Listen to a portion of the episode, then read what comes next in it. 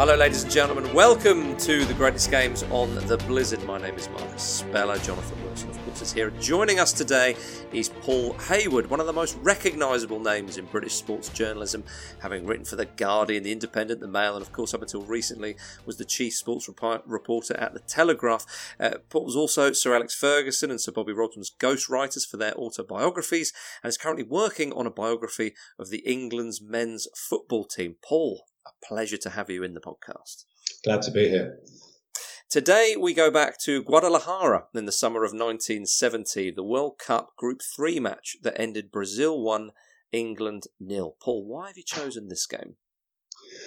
Uh, well, I think that if any game in international f- football qualifies as a turning point, this one does. It was the beginning of the end for England's golden age, really, of 1966 to 70 in which time they won the 66 World Cup, finished third in the European Championship of 1968, and went to Brazil, sorry, Mexico in 1970 with arguably a stronger squad than they had in 1966. And at the same time, although Brazil had won the World Cups of uh, 1958 and 62, uh, this was this was the coming of age, I think, in Mexico of um, of probably by consent, the greatest international football team we have seen. And the beauty of this game, I think, is that, it, that, is that England provided genuinely stiff opposition for Brazil. And Brazil remembered the game as the hardest they faced in the whole uh, tournament in Mexico. So Brazil were very much on the way up and England were very much on the way down this was, to me, this game ended that period, the period in which Alf Ramsey was successful as England manager, and it began the slide into the barren decade of the 1970s. And the game itself was was tightly fought and a fascinating spectacle in itself, but it's the symbolic importance of that game that really stands out for me. Mm. Yeah, it's a very iconic game, Jonathan. Oh, and it's a really good game. I mean, mm. it's slow, which you expect partly because of the, the period, but also the heat and, and, and uh, conditions in, in Mexico. But it's an incredible, uh, it's tactically, it's an incredibly interesting game. And there's loads of elements of it which, which feel modern. So, for instance, England fullbacks are very, very attacking, which you sort of think as being a sort of late 90s development. But you, you look at Tommy Wright and, and, um, and Cooper here, and they, yeah, they, they, they're both getting up and down all the time. Um, and so, yeah, it's I, I think Paul's right. I think it, it's I think it actually stands on two fault lines. So there's that fault line of of England on the way down, Brazil on the way up. But I think it also stands on a, on a tactical fault line, and I think that's where it's it's a little bit more blurred. But uh, I, I, think this was perceived at the time as being this is the start of a, of a bold new era. You know, this is the first World Cup uh, broadcast on satellite TV. You know, we get colour pictures for the first time, which I think adds to the impact although not, obviously not everybody had colour TVs. But there is this sort of sense of the exotic and the modern about Brazil. And actually, it's an old fashioned form of football. But yeah, they're not playing, they're not pressing. They're not playing the sort of integrated system based football that, that would come to dominate. And so, in, in a sense, it's the end of the old romance um, and not the beginning of a new age at all. So, it's, it's those two intersecting fault lines of England to Brazil, but also of the last flowering of, of this sort of great football of individualism. Yeah, there's a lot going on there, as you say, Jonathan, with, with this World Cup. I mean, Paul, it is one of the most iconic World Cups, as Jonathan's uh, spoken about there. But the backdrop of, of Mexico as well, you know, the sort of sunshine beating down, the huge stadiums, you know, it was an amazing occasion. Yeah, it was, and, and, and England for once prepared really well for it. They went, they left, um, they left Britain uh, a month before the tournament, and they went trawling around South America to try to get acclimatized.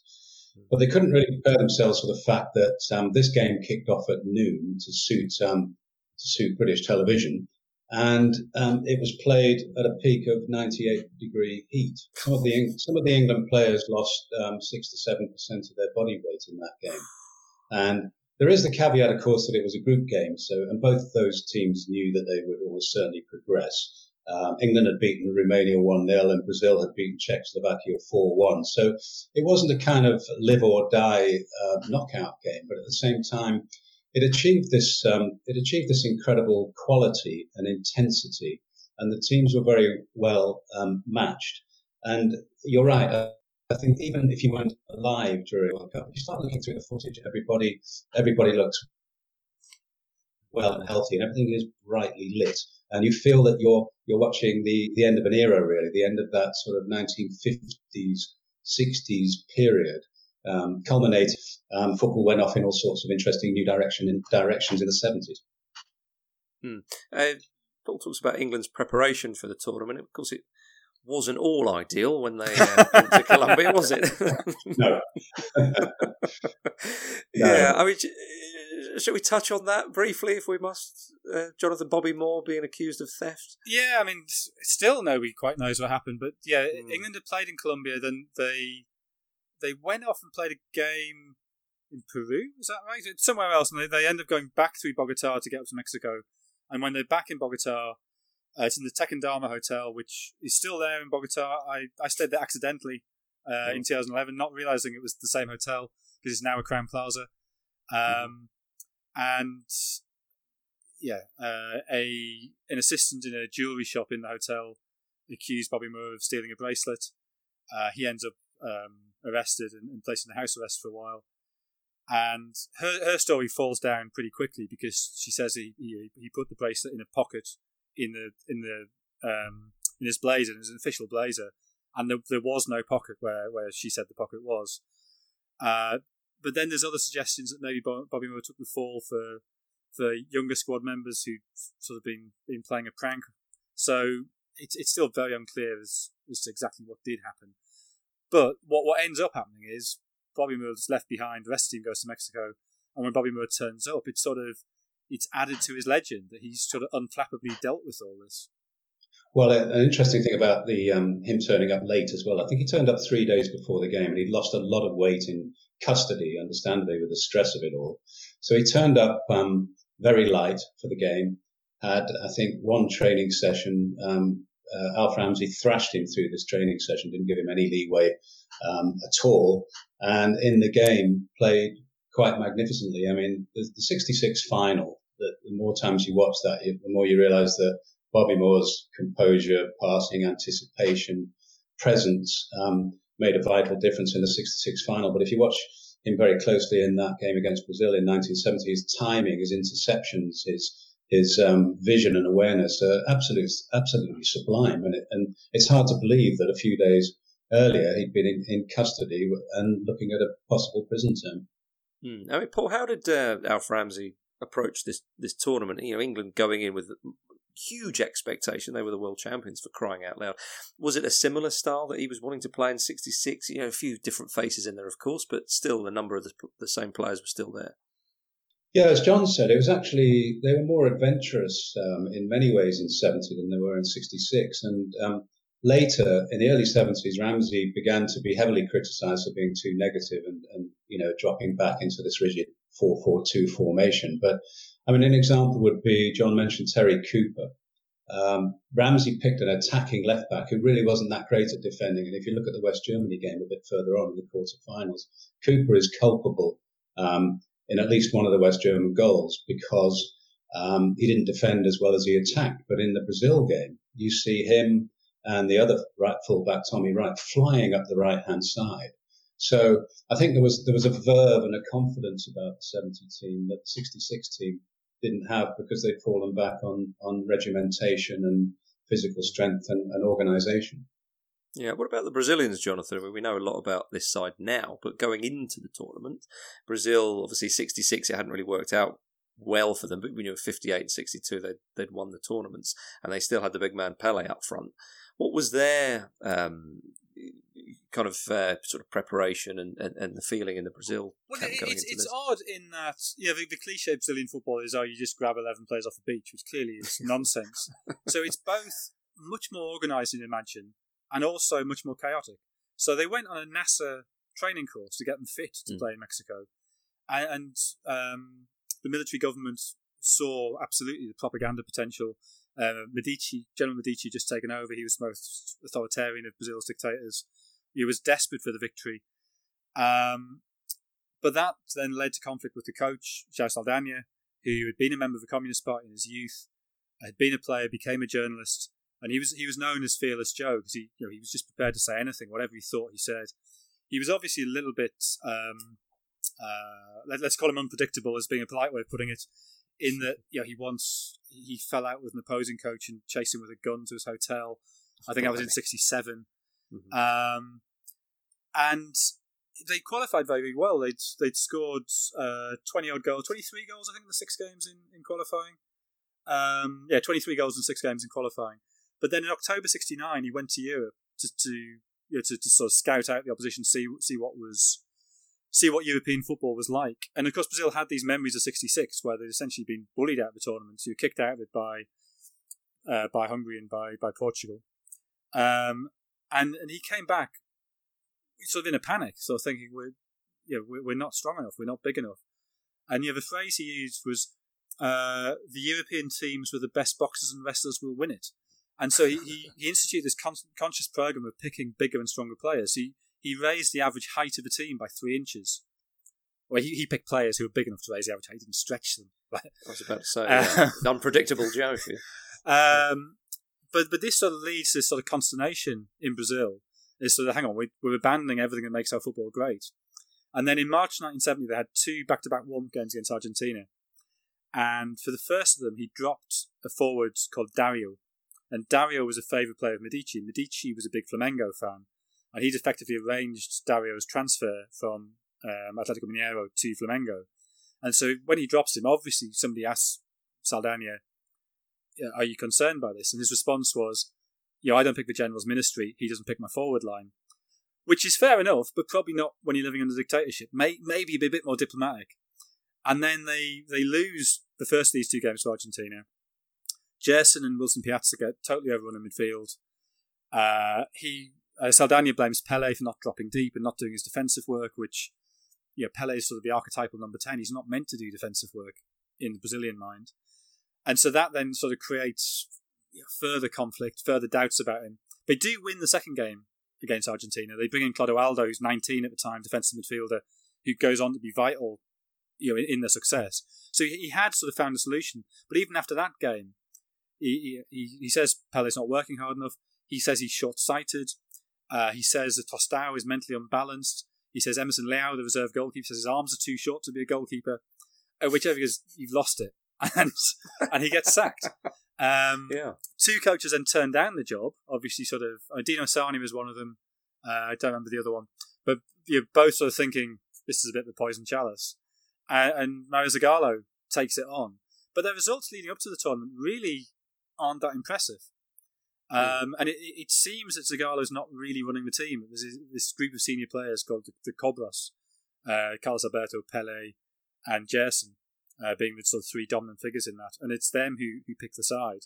And they end up with this a formation's very hard to pin down. That it's sort of a 4 2 3 1, except much more fluid than that.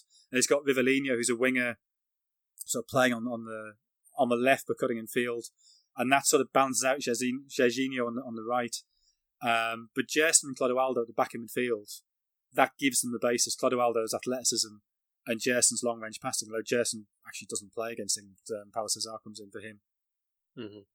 Yeah, Mario Zagallo's an interesting figure, Paul. He's had quite the time. He was a player in '58, obviously won the World Cup then. He won the World Cup here, and then came back to manage the side in '98, uh, if my memory serves me correctly, where they, they reached the final. Uh, an amazing figure in, in Brazilian international football. Yes, he is, and I think he's one of those. He was one of those managers that understood that in some countries a light touch works best. You know, a, a dictatorial.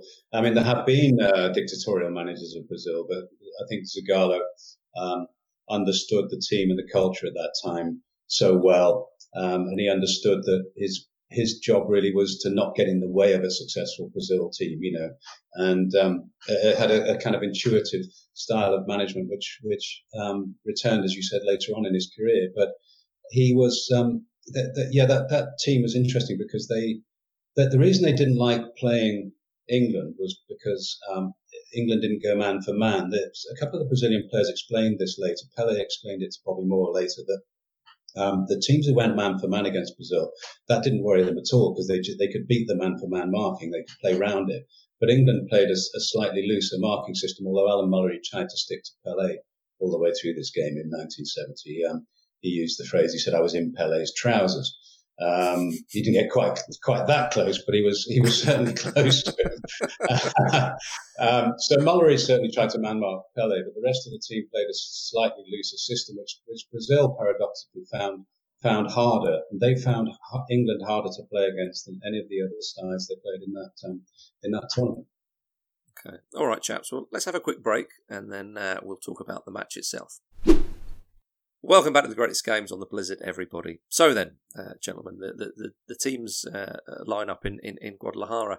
Um, and as, as you said, Jonathan, it's a sort of slow game and so on, but it's it's a very exciting game. Even even watching it back now, with all the kind of modern football looking as it does and, and so on, this this game's still a spectacle. It's still it's still quite dare I say end to end, but there's a lot going on. And, and you know, if you if you watch the highlights again, you think to yourself, surely this doesn't just end the, with the one goal. Yeah, and I think actually England for maybe the first 20 minutes and the last 20 minutes are significantly the better side. Um, mm. you know, it's, a, it's a very even game. And, and particularly the fullbacks getting forward and getting crosses in. And you see really early on, Tommy Wright puts in the cross and Felix sort of comes to it, gets nowhere near it. And the, the cross is mishit and it, it sort of just drifts wide of the far post. But I think that immediately set in people's minds the idea of, you know, Felix really doesn't like balls in the box. Mm-hmm. And then that's the way England can, can really uh, get at Brazil. And of course, you've got Geoff Hurst there, who's a, a very, very good head of the ball. Mm-hmm. Yeah, Felix had a, a, busy day that day. It's fair to, to say, Paul. He also took one on the head from, from Francis Lee up front, which which caused a, a bit of uh, gave the game a little bit of extra spice. I think it's fair to say it did. And um, Francis Lee had had a shot, and he shot straight at Felix, and, and he was so annoyed with himself, he just proceeded to kick Felix in kind of revenge.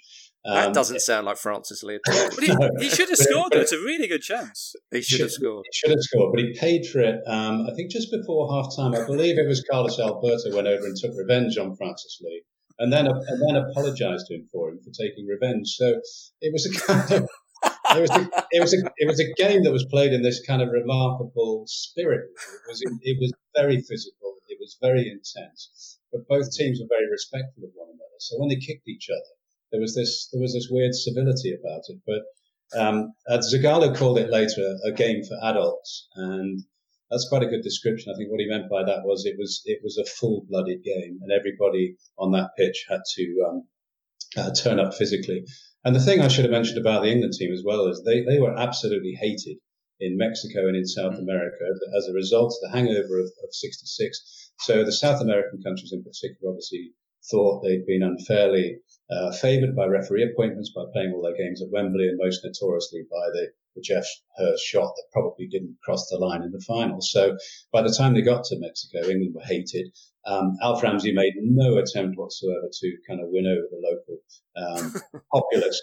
And so, so, so on this pitch um, in Guadalajara, when they're playing um, Brazil, they're, they're subjected to this kind of intense hostility from the crowd, this, this hatred. You couldn't get a bigger contrast um, from uh, 66 and Wembley and the big hug of, of Wembley.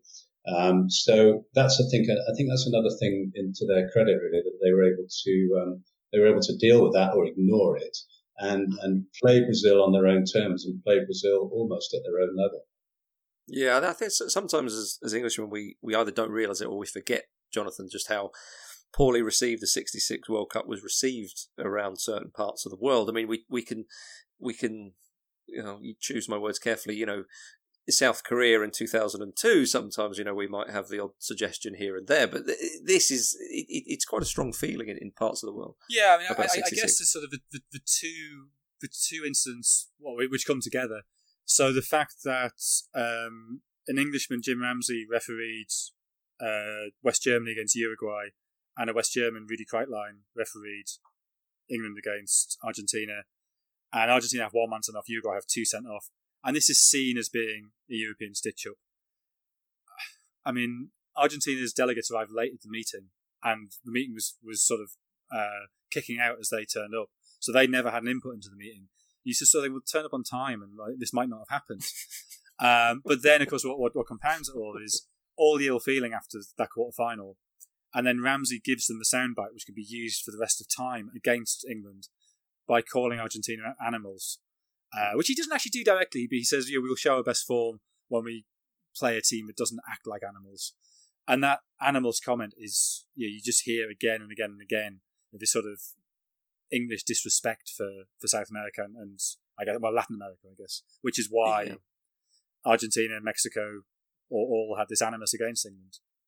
Well, this was also reflected, Paul, in um, and how, how voting patterns were for, for FIFA presidencies, you know, in, in, in the 70s, you know. So Stanley Rous was in charge uh, of FIFA at the time, and uh, federations and associations around the world had, had just about got fed up of the, the European dominance and uh, almost a bit of a colonial spirit, I suppose they might say.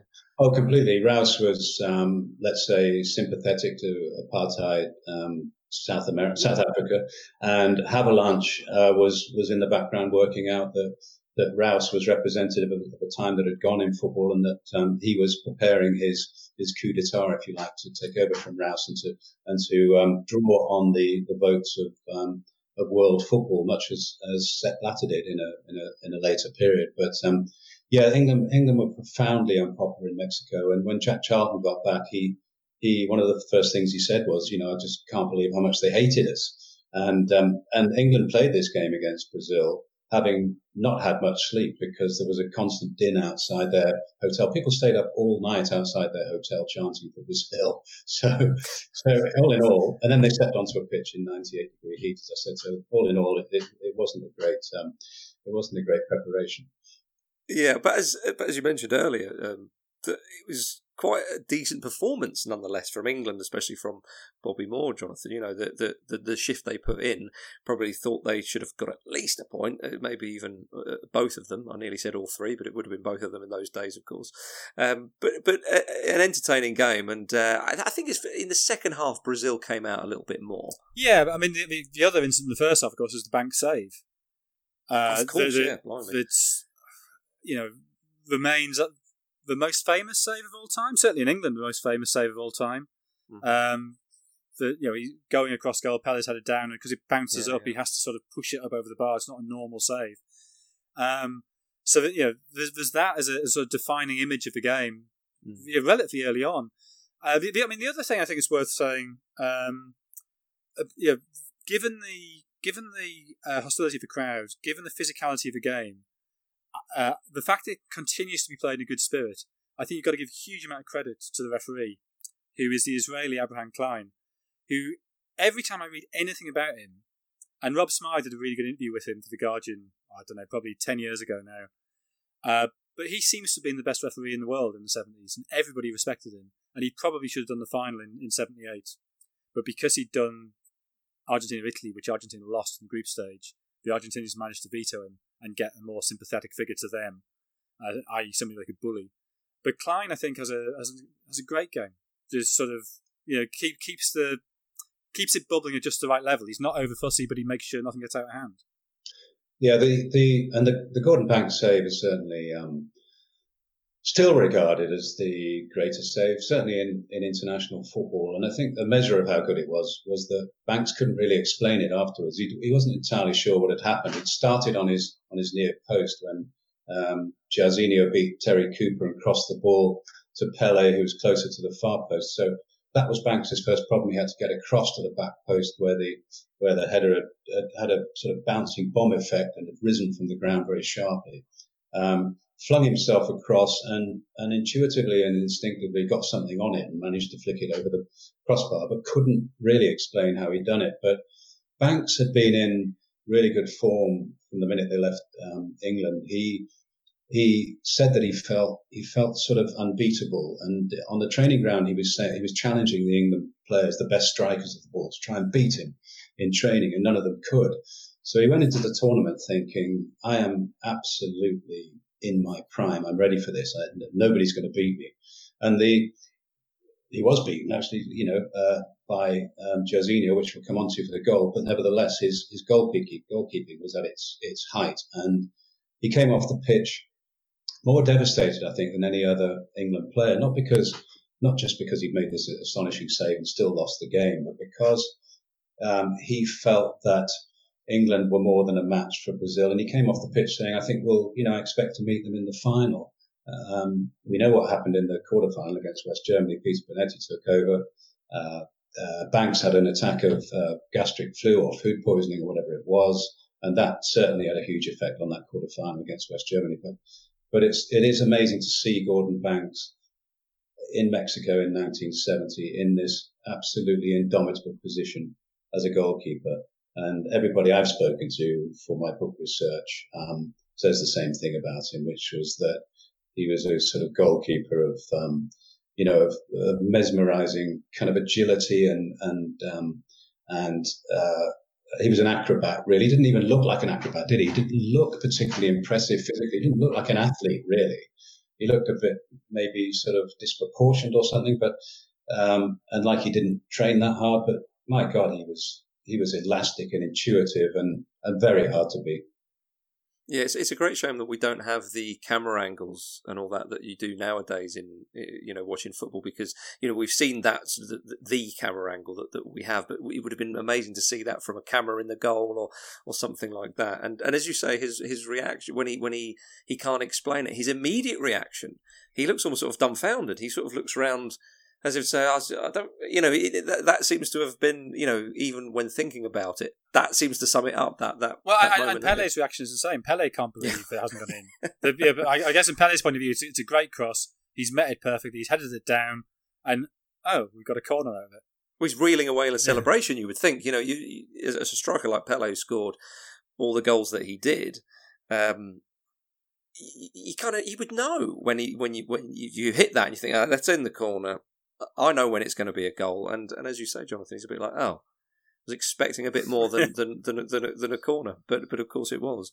Um, but yes, and and going back to to you know when I when I jumped the gun early, you know Brazil in the second half, they they did come out, and we began to to see a little bit more of uh, the sort of dribbling skills of Jairzinho and Tostão and so on. Yeah, that first 15, 20 minutes of the second half, Brazil are definitely on top. There's the mm. really good Rivellino chance when he, you know, he cuts in from, from the right and it, his shots. I mean, Banks I guess does well to beat it away, but the shots relatively close to him. But yeah, Brazil are definitely on top, and then just before the hour they, they take the lead. It's a it's a really good goal. I mean, it's a lovely goal. it is. Yeah, Tostão a bit of skill to create space and a perfect mm. cross.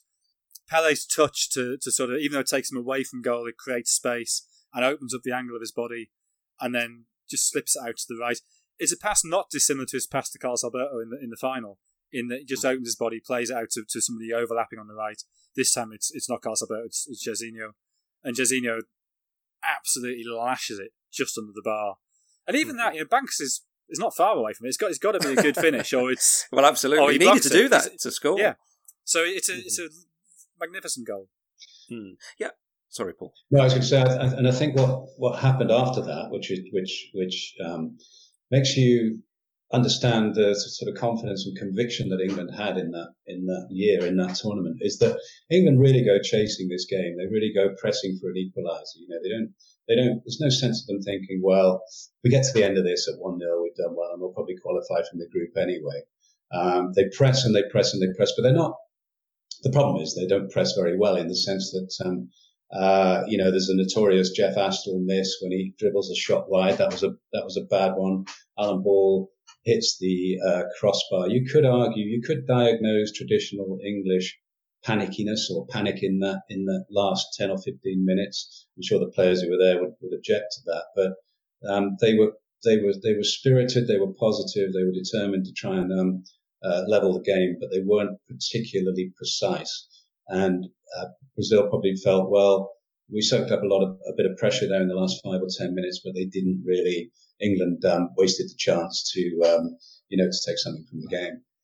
Yeah, I, th- I think that that's a, a really interesting. Uh, it's a really interesting question. They, they by bringing Jeff Astle on for Lee, it gives them two focal points, so, and they clearly go longer. There's clearly a policy shift. We're going to go long, and it does create those two chances, but it does also feel a bit sort of hit and hope. And I can't quite work out whether because Felix was so um, so panicked by by long balls whether it was worth doing it or whether it was just a bit thoughtless and whether they could have got got more out of it. And I think certainly in the 50 years since, we've seen England regularly do that late in games. You think of Croatia in 2007 with ludicrous kind of let's whack it long on on the Robert Kovac's head for no reason. Here I, I, kind of think it's slightly more justifiable, but it's of a keeping with what, what we then saw as an English failing. Yeah, and we saw it actually in '73 in the in the Poland game at Wembley. It was a very different, very different team in the one-one with Poland, but um, you see that same syndrome. Um, they weren't particularly playing long, I don't think, to try and score against Poland when they needed to needed to win that game. But there was certainly it was certainly panicky, and they were certainly the the, the, the harder they tried, the less composed they became. So I suppose if you're looking for kind of thematic connections between uh, England's shortcomings, you might look at that as one of them. That that lack of composure. I mean, um, even Iceland in 2016, you see the same thing, right? Uh, I was going to mention that. Yeah, absolutely. Yeah. Uh, maybe there's a pattern there. yeah, it seems to be the uh, the default setting, which uh, perhaps we've still not shaken ourselves out of. But let's let's see. Um, going back to the the, the, the game and, and Bobby Moore in, in particular, as you said, Paul, an, an amazing performance and one that uh, that that won him a lot of accolades, most notably from Pele, of course. Yeah, and um, my point earlier about how much weight he'd lost and, and, and the ordeal he'd been through was is apparent in that picture of him swapping shirts with yeah. um, Pele. Because when he, when Bobby Moore takes his shirt off, he's you know he's he's seriously skinny. He looks like a jockey, and you can see there um, what the game and what the what the build-ups to the game really um, took from him. But at the same time, in the game, uh, we all know that Bobby Moore, the one thing he didn't have was was pace, particularly. And, he, and in that game, he was playing a you know a really quick, uh, quick fire, lightning Brazil side. Although the game wasn't particularly fast, as we said earlier, but but it's it's the it's the way you see Bobby Moore working to his own clock. Really, he's working to his own time frame every time he intervenes, every time he steps across. You know, every time he pokes a leg out and just pinches the ball off an opponent's foot. There's no there's no violence in any of his tackling. There's no there's no force really. It's just it's just extraction, extraction of the ball all the time through through timing and, and awareness, and it's um it's quite mesmerising actually. Hmm, a defender with clean shorts, you might say, and clean and clean tackling, yeah, yeah. um, Jonathan, one of the players that uh, was a standout player for Brazil in that tournament is the man you mentioned. He got the goal, Jairzinho. Uh, you know, an amazing player, and and that that goal he scored, and as you mentioned, the, the, the it was the pass from Pele similar to uh, the the great goal in, in the final. You know, the two goals that, that that leap out from this Brazil side from this tournament. It shows you that they weren't just a group of individuals. Yes, of course, they had phenomenal players like Jairzinho and, and Pele and so on, but they could also play as a team as well. Yeah, I mean, when I say that they're sort of the last of the individualist generation uh, or individualist era, I guess what I mean is they don't they don't press, and you know, mm. pressing has sort of become part of, of Soviet football and Dutch football and, and English football in, in the mid to late sixties and they they don't do this. So, so when when is talking about his fear of the physicality of European football, that's part of what he's talking about. It's not necessarily that European players are bigger; it's that they're they're closer because of pressing. Um, but yeah, they, they, they clearly have a coherent plan of how to attack, and in a sense, Jairzinho being a a, a right-sided forward who is their their, their main goal scoring threat is a very modern idea that you you know you in the same way Mohamed Salah does it for Liverpool. That if you you know if you have your your your striker coming in from wide, it changes the angles. It makes it much harder to pick him up. Mm-hmm. You know, should the left back be picking him up, or should the left side centre back be picking him up? Can he hit that gap between them? And and, and so yeah, he, he, I mean, he scores in scores in every game in that that tournament, doesn't he? Wins mm-hmm. the Golden Boot, and and yeah. neither Tostão nor Pele are classic centre forwards. They're both what Brazilians call um, a, a ponta de lança, you know, the, the, the point of the lance, the number ten, the, the, the head of the midfield, rather than rather than the, the, the sort of the the focal point up front. So the fact you've got the two of them, both of them capable of dropping deep, often they drop deep at the same time, and that creates a space for Jairzinho to, to break into, and that's then balanced by Rivellino playing in a more withdrawn role on the left, so they yeah they don't get overrun in midfield, which is what happened in that first game against Argentina. So although Zagallo quite rightly takes the plaudits, Saldanha's idea of bringing Clodoaldo in and recognising that, that fault that they were getting overrun in midfield when it was just Gerson and Wilson Piazza, he, yeah, he was right. He just didn't have the personality to, to, to put it into action. Hmm. Yeah, I think Paul, there are similarities uh, with with England and Brazil from this moment at this tournament, or from the tournament, shall I say? Brazil going on to win it.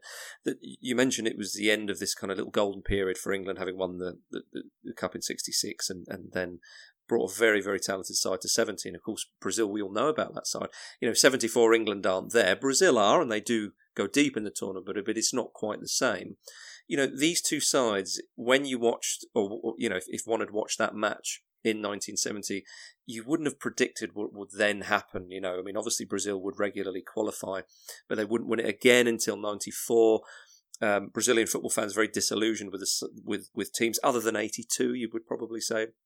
And England, of course, wouldn't qualify again themselves until 1982. No, it's remarkable. And there was there was another moment of symbolism in the next game when England beat Czechoslovakia in their final group game, and everybody called it a kind of routine win, you know, and that's what you do. You beat Czechoslovakia in a tournament. Well, six years later, Czechoslovakia are European champions, and England go. Um, well, the West Germany game, the quarterfinals, England's last game in the finals of the World Cup until 1982.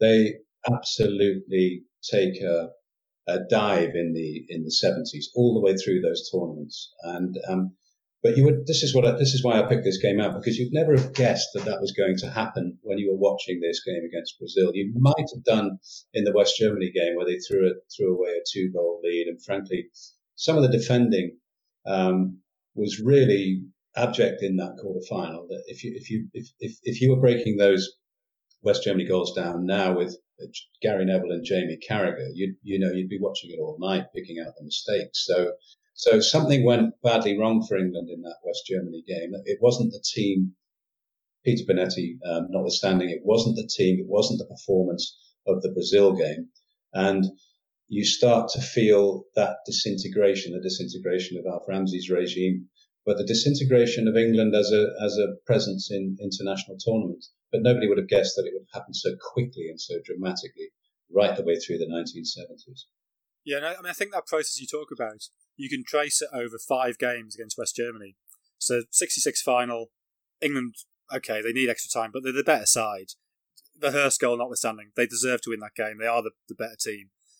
And they, they never lost to West Germany at this point. 68, they played them in a friendly four days before the semi final of the Euros against Yugoslavia don't take it that seriously. They get beaten, and they sort of ignore the lessons of that. The first defeat to West Germany, and it's still sort of it's only West Germany, it doesn't really matter. Then 2 0 in the quarter final here, and okay, you got the issue with Banks not being there, Bonetti's mistake for the first goal.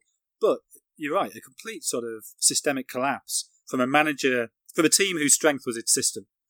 And then 72, they played in the quarter final of the Euros, uh, two legged. So, firstly at Wembley, when, which is a really strange game. I think it's misremembered. I mean, I'd be interested to see what you say in your book about this, but they get played off a park for half an hour, and it's watching, it's watching, you know, football from the 1990s against football from the 1960s in that first half hour. But then they actually get back into it. They get it back to 1 1, give away a daft penalty, and then chase the game and end up getting beat 3 1. So it's it's been sort of this half an hour of humiliation, and then sort of 50 minutes are quite good. And then they sort of lose it in the last 10 minutes. But then they go to, to I think it's played in Berlin the second leg, and they're just abject. They don't try and get back in the game. They just try and kick West Germany. It's, it's sort of complete dereliction of any sort of sense of of fair play or doing what what English football should be about, what English football should be good at.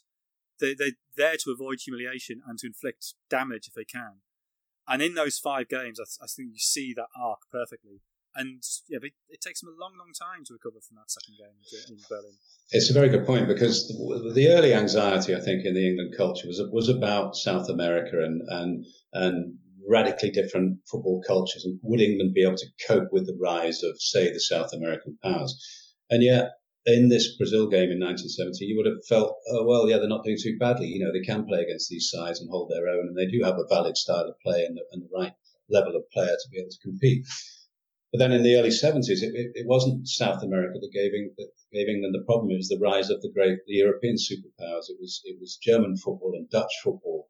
And England couldn't cope with the, um, with the mainstream, you know, continental powers. And that, that will have probably come to a shock. That comes a shock for them. And I agree about the Germany games, John. I think, um, you could, I'm obsessing about 70 and, and Mexico, but actually you could go back to the, the start, the point where Germany starts to become better than England and more potent than England.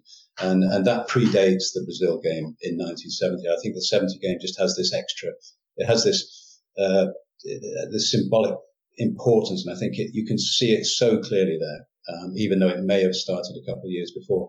And under Ramsey, after this, after Mexico, everybody I've spoken to about it um, says that he wasn't handling the transition from um, he was no longer handling the transition from 66 very well. He'd become he'd become too loyal to the to the old guard. Uh, he wasn't particularly comfortable with the new style of kind of, for want of a better term, a sort of more maverick style of 70s player, slightly more unruly, the type of player who didn't want to buy into the, the tight discipline and the, you know, the, the ascetic nature of the, of the England camp, uh, that Ramsey liked. And, um, from there, uh, I think his control of England and his ability to move them on and keep pace with Germany and Holland was starting to break down. And, and Revie inherited that and of course made it even worse. yeah, well, I, I, think I think Ramsey's loyalty sort of came to haunt him. That that uh, is it is it Mick Channon's line? There's a line of, of sort of one of those type of forwards who says it was really hard to get in the England team a lot harder to get out. Yeah. Once you're in, he, he just wouldn't drop you. Yeah, and it was uh, it was difficult for them to talk about as well, of course, because nobody wanted to be seen to be disparaging uh, one of the boys of '66, and it, it, wasn't really allowed to say Geoff Hurst shouldn't be in the team anymore, Martin Peters shouldn't be in the team anymore. But I think a lot of them felt that, and I, I think a lot of them felt um, held back in the final phase of um, Ramsey's career, and then when when Don Revie came in, obviously everybody got to go. It was mass auditions. You know, it was it was uh, mm-hmm. change teams week in week out, and I think they all felt at that point that um, nobody knew what was going on and that there wasn't a settled side, and they they veered to the opposite extreme. Yeah, I mean, Paul, we whenever a golden period, or to use more you know recent language, a golden generation is spoken about, it, it often takes a while to get over that period. Uh, certainly, we would say the same for, for England nowadays. Uh, how long do you think it took England, if indeed they ever did get over that golden period in the late 60s? I don't think they got over it psychologically because the. Um, the sense of entitlement and the, the expectation and the, and the, the sort of mm. um, the delusions really uh, are very strong throughout the 70s, 80s, and 90s really. Um, I thought the, the 1982 World Cup team was, was, was a pretty good one, and they, they were they were pretty credible in places in, in Spain, and were slightly unlucky. And Ron Greenwood obviously made his mistake with Kevin Keegan and Trevor Brooking and all the rest of it. But it was it was a credible side that turned up in, um, in Spain in '82. I feel, but the mentality around um, England was still still seriously uh, um, distorted and and and strange and contorted because I, I don't think England really ever ever adjusted to a reduced position in the world, a reduced position in the game, and it and it and it really it really tormented them, uh, and it tormented the players really to have to carry this through the 70s and 80s, and um, I think there was a sense of unreality about it all, which didn't help the process of deciding right. Um, the golden age is gone. What do we do now to try and compete with the with the superpowers in the game. That calculation was never really made. They just lurched from, from event to event, crisis to crisis, and sort of made it up as they went along. Yeah, and I think you hmm. see that, that, I mean, entitlement, I think, is the word. And you think you really see that. Even the World Cup song from 82, this time we'll get it right. As if there's been this sort of this long history of names. You won it 16 years ago, lads. You haven't even been in the last two. Absolutely, yeah. Yeah. Yeah, perhaps they should have taken a book, uh, a leaf out of Scotland's book when it comes to songs. What was it "Don't Come Home Too Soon"? Was there ninety eight or ninety six sort of song, something like that? Yeah. Oh dear. Yeah, incredible. Well, Paul, it's been an absolute pleasure having talking to I've enjoyed it. Thanks for having me uh, about this. Yeah. Um, for more stories like that, ladies and gentlemen, go to uh, theblizzard.co.uk. Um, but yes, thank you very much, Paul. Pleasure to have you on the pod. Thank you. All the best. Uh, Jonathan, pleasure as always. Uh, thank you very much for joining us, everybody. We'll see you next week thank you